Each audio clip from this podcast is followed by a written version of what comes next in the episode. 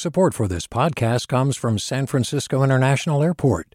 At SFO, you can discover award winning flavors and unique shops all before takeoff.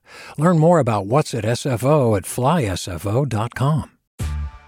Hey there, this is Brittany Luse from NPR's It's Been a Minute.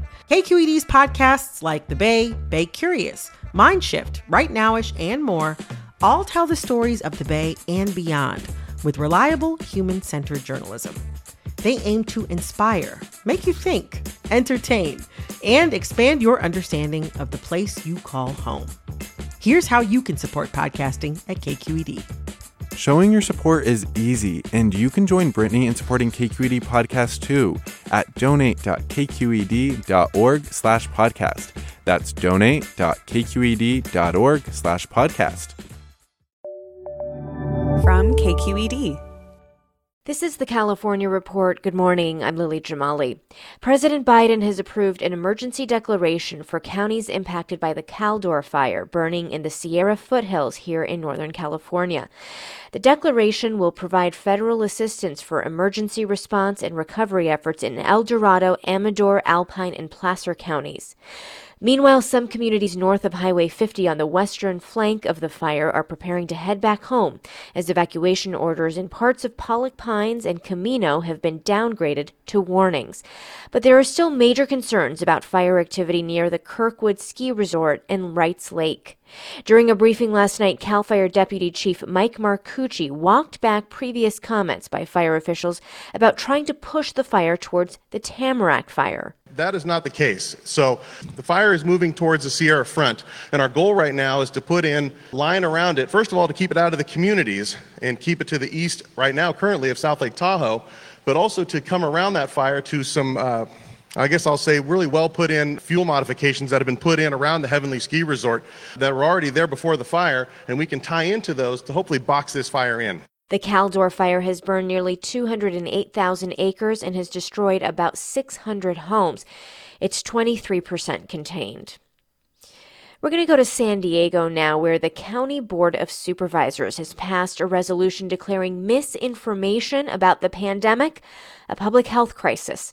The debate over the proposal earlier this week lasted 15 hours, most of which was public comment. The majority of people were against the resolution and said it amounted to censorship. But supporters like Amber Tervroot with Scripps Health said the consequences of misinformation can be deadly. You know, misinformation is a poison to our communities and it is having a ripple effect in our hospitals. We have a pandemic of the unvaccinated Nathan Fletcher, who's the chair of the Board of Supervisors there, said the resolution wouldn't affect freedom of speech. The sun will come up in the morning, and everyone who's here will still have the exact same ability to speak out and to say whatever it is you would like to say. And our county will be on record, calling out misinformation for what it is, and our county will be more engaged. The resolution directs the county to document sources spreading misinformation and to adopt training for health professionals to combat it. Well, yesterday we talked about the potential criminal justice impacts if Governor Gavin Newsom is recalled and a Republican replaces him. Today, we look at what a new state leader might do around healthcare and the budget, including the COVID 19 response. From KQED's politics team, Marisa Lagos and Scott Shafer have this report. It seems pretty likely that if any of the leading GOP candidates replace Governor Newsom, statewide COVID 19 mandates for masking and vaccines would end. Any emergency or executive action that this governor has taken could be undone on day one of the new governor. That's Republican Mike Genest, who worked as former Governor Arnold Schwarzenegger's finance director. He supports the recall a governor can sign an executive order at uh, noon, five seconds after he's sworn in, and I, I imagine some of these candidates, if elected, are prepared to do that. While many recall supporters likely would cheer such a move, polls show a majority of Californians support Newsom's pandemic approach. And Dana Williamson, a top aide to former Democratic Governor Jerry Brown, warns that rolling back those requirements could have far reaching consequences. Williamson opposes the recall. Day one, whoever replaced Newsom could walk in, get rid of all of those orders, and we could have complete chaos, lots more kids exposed unnecessarily, our hospitals overrun, businesses having to shut down. It's a very, very real possibility that we could have a very ugly situation in California if this recall were to pass. Less clear is whether any of the leading GOP candidates would try to prevent local governments from keeping their own pandemic mandates in place, a move currently being challenged in court in GOP led states like Texas and Florida. But those who work in state government say COVID 19 response isn't the only thing a new governor could disrupt. Anyone who gets services in government could be immediately impacted. That's Dana Williamson again. A governor does have power to slow down or stop those programs through simple administrative maneuvers. Yes, there are lots of laws protecting Californians, but the Department of Healthcare Services has a ton of regulatory authority on policies about how money gets out, how things are funded. There's also the potential for less quantifiable impacts, says Daniel Zingale, who's worked for Republican and Democratic governors. He says agencies like the Department of Healthcare Services could see a brain drain if staff is demoralized by a new governor's approach to healthcare or pandemic response. I think many of the current people are just hanging on out of dedication to fighting the pandemic and so on. If they felt like a new leader came in and didn't have that as a priority, you'll probably have some exodus. And then there's the budget. A new governor would take office at the end of October and almost immediately get to work putting their stamp on next year's spending plan. This would be a new governor's biggest opportunity to change the direction of state government, says Hoover Institution fellow Lanhee Chen, a Republican who's running for state controller. It is a way of sending a strong message about what the priorities of an administration are and where the administration is going to fight with the legislature, you know, because you are going to see probably a lot of policy conflict, presumably. And regardless of what a governor proposes, the legislature has a say too. In fact, former administration officials on both sides of the aisle agree that a stalemate with Democratic lawmakers is all but inevitable. And with only a year until the governor, whoever it is, runs for reelection, the former Schwarzenegger aide, Genest, says a new governor's most powerful tool might just be the bully pulpit the only thing that can really happen is an acknowledgement that we need to change direction. One former Republican Assembly leader says he would urge any new governor to find common ground with lawmakers. Here's former San Luis Obispo Assemblyman Sam Blakeslee. When you're governor, if you cannot work with the legislature, you cannot solve problems. Given the heated and partisan campaign rhetoric, it seems like that sort of cooperation might be a tall order for both a new governor and the Democratic led legislature. For the California Report, I'm Marisa Lagos. And I'm Scott Shafer.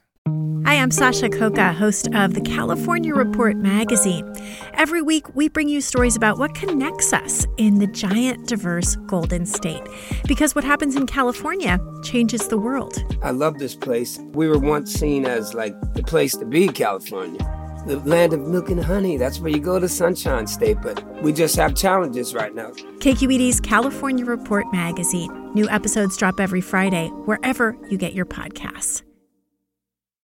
Hey, it's Avery Trufelman, host of Articles of Interest. And I've got to say, I've been a fan of KQED ever since I was a little kid and I would come out to San Francisco to visit my grandma. It was just what we'd always turn on every time we got in the car, every time we were making dinner and turning on the radio, was always KQED.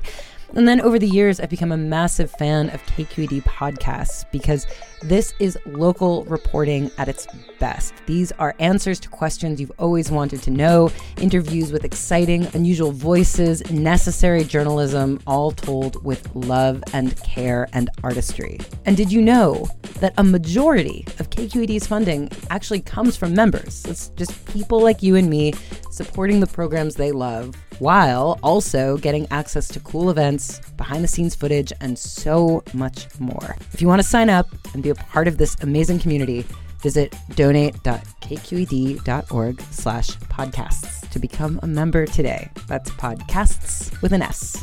Thank you for listening and thank you for your support. Turning now to Southern California, a black couple is suing the city of Beverly Hills, alleging that they were racially profiled during their arrest last September. Khalil White and Jasmine Williams of Philadelphia were on vacation last year when they were taken into custody for riding a scooter on the sidewalk and resisting arrest. Here's White speaking at a news conference yesterday. We was enjoying ourselves on vacation. We didn't see any signs anything stating that it was illegal to ride a scooter on a sidewalk on Rodeo Drive.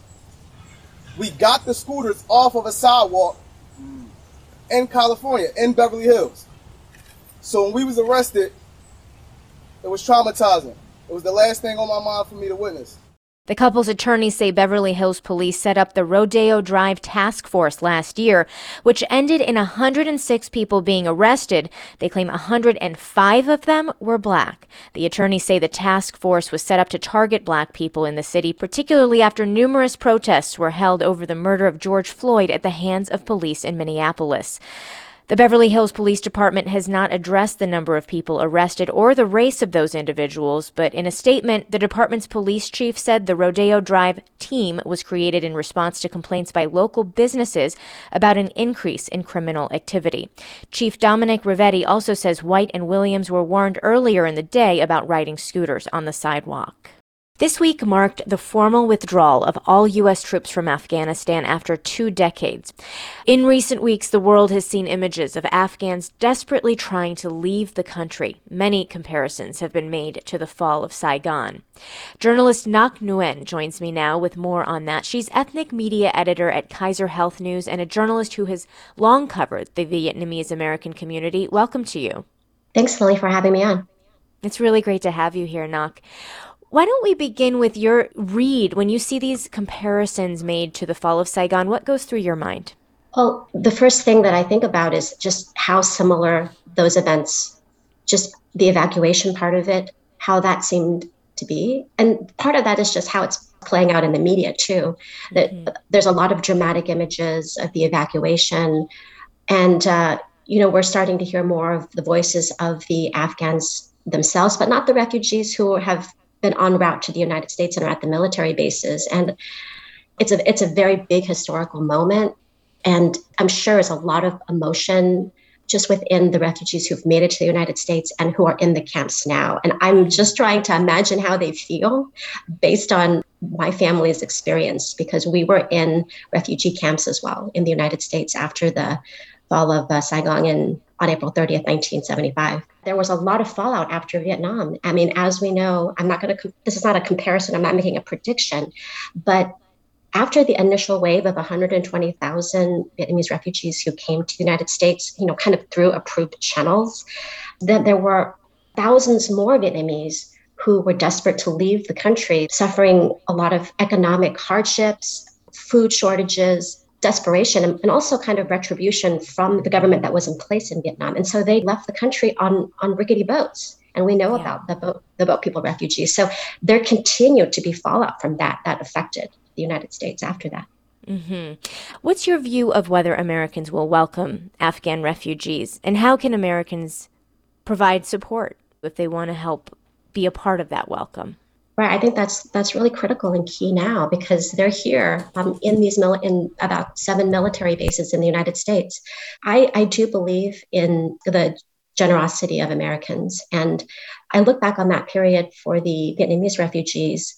There were Good Samaritans who sponsored Vietnamese from the camps. It was actually about making sure that they, the refugees would be able to be financially able to support themselves at some point and that the sponsor would then have some responsibility in that. So it's kind of like a, a, guarantee that the person would eventually make it and not be a drain on the us economy.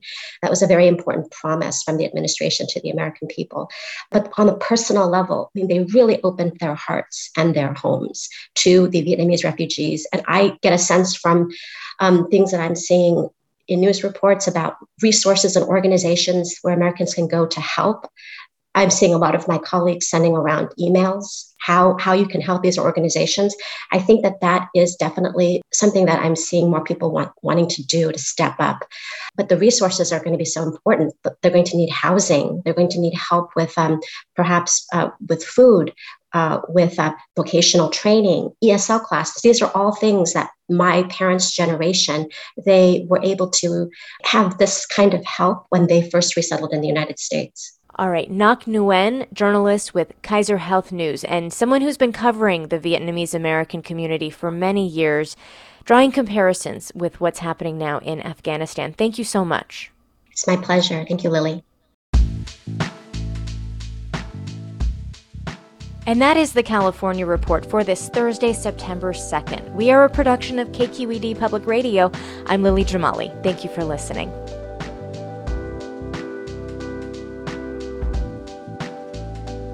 Support for the California Report comes from Hint fruit infused water in over 25 flavors like watermelon, pineapple, and blackberry. No sweeteners, no calories, in stores or delivered from drinkhint.com. Eric and Wendy Schmidt, whose philanthropy harnesses the power of people and science to create innovative solutions for a healthy environment, just societies, and opportunities for human achievement and Stanford Medicine, protecting your health and providing dependable care with safe in-person appointments and video visits. stanfordhealthcare.org/adaptingcare. Hey, it's Glynn Washington from Snap Judgment, and if you love what you're hearing, and I know you love what you're hearing, please consider becoming a KQED member. You Get special access to cool events, behind the scenes footage, and so much more. Plus, You'll sleep better at night knowing you did your part for the community you depend upon. It's in you. Please be in it. Visit donate.kqed.org slash podcasts to sign up now. That's podcast with an S. Thanks.